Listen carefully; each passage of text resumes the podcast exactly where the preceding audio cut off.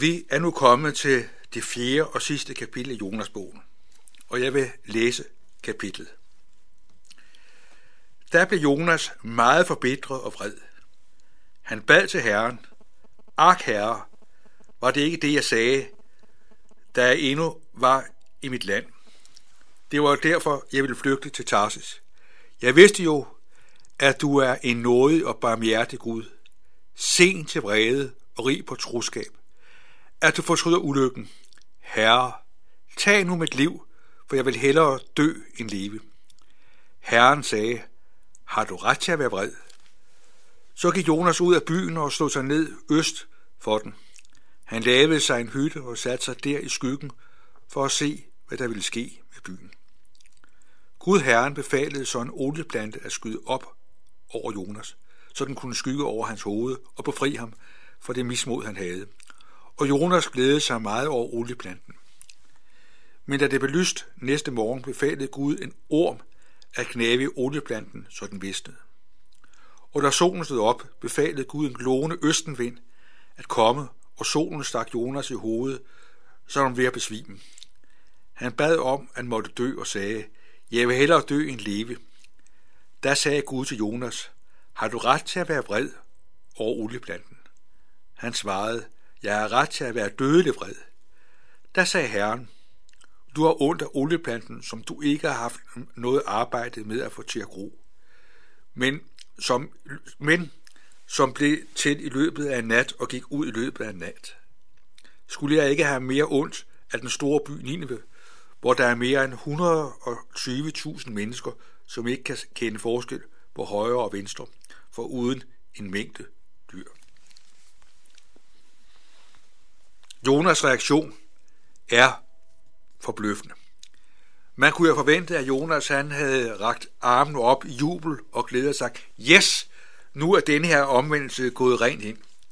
Vi møder mod, mod et helt paradoxalt Jonas flipper ud. Jonas er oppe i det røde felt. Han er forbitret, han er rasende. Ligesom om, at Jonas han forestiller sig, at han er blevet ydmyget. Han er blevet latterliggjort. Hvorfor alt det står hej, når Gud bare er noget, når Gud bare viser barmhjertighed. Hvad skulle alt det bøvl til, med at han skulle tage øh, til 9. når Gud bare sådan øh, viser noget og barmhjertighed? Jonas er oppe i det røde felt. Jonas tænker måske, at det er for nemt, det er for billigt. Måske tænker Jonas, at denne omvendelse, den er ikke særlig radikal. De mener måske ikke rigtig noget med det. De angrer måske ikke nok. De er ikke helhjertet nok. De er ikke øh, moralsk øh, anstændige nok. Jonas er i hvert fald fuldstændig vrede, er fyldt, fyldt af vrede og forarvelse. Han er kommet ud på et punkt, hvor han nærmest ikke ønsker at leve. Jeg vil hellere dø end leve. Det er et udsagn, som viser noget om et menneske i krise. Der, hvor et menneske ikke ser en mening med livet, der er man en potentiel fare for at kunne begå et selvmord. Øh, Jonas er rasende, Jonas er forbitret. Hvad er lige problemet? Jo, Jonas, han er grebet af smålighed. Han har kun syn på sin egen selvretfærdighed, sin egen fuldkommenhed. Han synes, at han har levet et angribeligt liv nu, når han har prædiket Guds ord. Han synes, at det her det er fuldstændig forarvende og for vanvittigt, at en by sådan uden lige kan blive frelst og blive omvendt, hvis de ikke mener det alvorligt. Jonas, han har overhovedet ikke syn for andre end sig selv. Og det er jo en uhyggelighed, at man i den grad kan øh, øh, øh, ja, grave sig ned i sin egen selvretfærdighed. At man på en mærkelig måde finder sin identitet i det, mennesker gør forkert, i stedet for at finde sin identitet i Guds nåde. Det synes jeg er det store problem for Jonas. At han ser ikke sin identitet, ser ikke sin identitet i Guds nåde. Han ser og lader sig styre af den ugudelighed og den, øh, og den vantro, han har set i byen Nineve. Og vi ser, at Jonas han sætter sig så at sige til rette for at se, hvad er nu fremtiden for byen? Vil Gud nu slette den her by ud af landkortet? Vil Gud nu endegyldigt lade sin øh, retfærdige vrede nå disse mennesker, som ud fra Jonas optik ikke rigtig hører, hører hjemme hos Gud, som ikke rigtig er omvendt på den rigtige måde?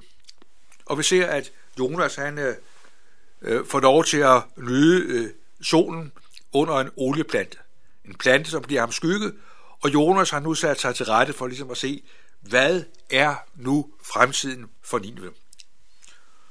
Og Gud er denne øh, øh, øh, palme øh, visne. Der kommer en orm, der slår denne her palme til jorden, og Jonas han er igen op i det røde felt. Han er fuldstændig tosset over, at han nu skal ud i problemer igen. Og Gud lader det ske, for at der er noget, der må gå op for Jonas. Gud vil vise Jonas, at når Jonas er så meget oppe i det røde felt over en olieplante, hvor meget større lidelse og smerte er det ikke for Gud at se en hel befolkning gå til grunde. Gud har et syn, Gud har et hjerte for hver eneste menneske. Gud kan ikke bare uden videre acceptere og leve med, at 120.000 mennesker skal se og gå døden i møde. Gud har en omsorg for hver eneste menneske.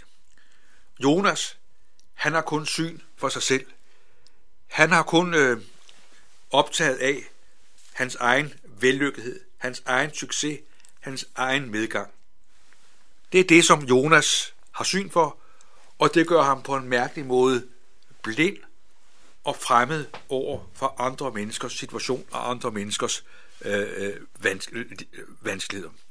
Jonas er fuldstændig forblændet af sin egen tiltro på egen evner, egen succes og egen vellykkethed, er på en mærkelig måde er fuldstændig fremmed for de mennesker, han lever iblandt. Han ser ikke, at hans liv er afhængig af Guds nåde.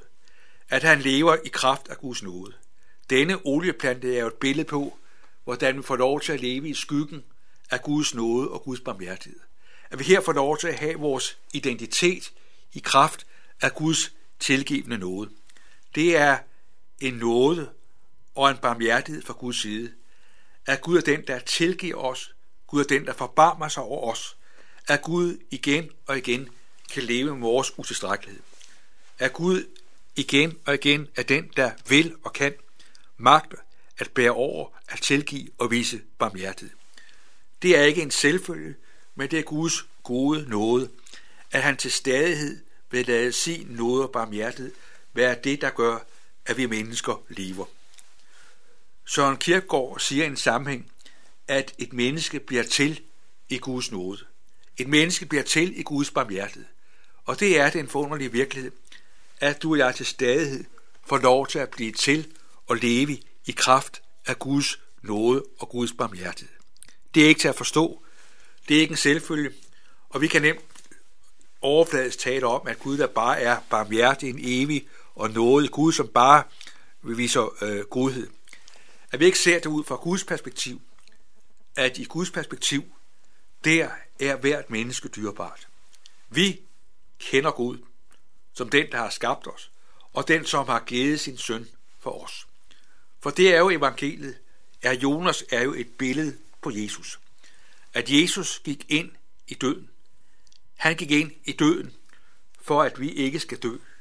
Han gik i døden med vores skyld, for at vi skal have Guds nåde og Guds evige liv. At Jonas er et billede på, at Jesus han besejrede døden. Han opstod, han møder os som vores herre og frelser. Og den frelse, som han rækker os, den må vi ikke bare øh, beholde og sole os i for os selv. Det er sandt, vi får lov til at leve i solen af Guds nåde. Men det afgørende er, at Guds nåde og Guds barmhjertighed også får gennemslagskraft i vores liv. Så vi også får syn for, at Guds nåde gælder hvert eneste menneske. Det var som om, at øh, Jonas, han var fuldstændig øh, fixeret af sin egen øh, selvretfærdighed, så han ikke så andre end sig selv og hans egen situation. Sådan er det, når Guds nåde ikke rigtig får lov at få plads i vores liv. Der kan vi blive hårde og kolde og blive underligt ufølsomme over for de mennesker, vi lever blandt. Her er det afgørende, at vi til stadighed lader Guds nåde tø vores hårde hjerte. Øh, kapitel 4 Jonasbogen har på en måde ikke en, en afslutning. Vi hører ikke om, hvorvidt øh, Jonas igen bliver tøet op af Gud. Og det er jo igen et udtryk for, at det afgørende er ikke, hvordan det gik Jonas, men det afgørende er, hvilken plads får Guds nåde i vores liv. Det er som om, at, at, at Jonas bogen slutter som øh, beretningen Lukas kapitel 15 om, om den barmhjertige far, de to øh, fortabte sønner. At det afgørende er, om den ældste søn blev tøet op af Guds nåde og Guds barmhjertighed. Og sådan er det også afgørende for Jonas, om hans liv på ny blev tøet op og varmet op af Guds nåde og Guds barmhjertighed. Det er det afgørende. Skal solen nå os og varme os, som vi ind i solens øh, øh, virkefelt. Sådan er det også åndetalt. Vi må til stadighed lade vores liv leve i lyset af Guds nåde. For kun Guds nåde kan lade hans barmhjertighed brænde igennem og til stadighed give liv og glæde og frimodighed i vores liv. Derfor er det så fantastisk, at vi hver dag får lov til at stå op til en nådedag, hvor vi får lov til at leve i skyggen af Guds nåde. Ikke bare en olieplante, men Guds nåde giver os den, det læg, giver os det ly, som han ser, vi har brug for. Tænk, Gud har et hjerte, der rummer både dig og mig og hele verden.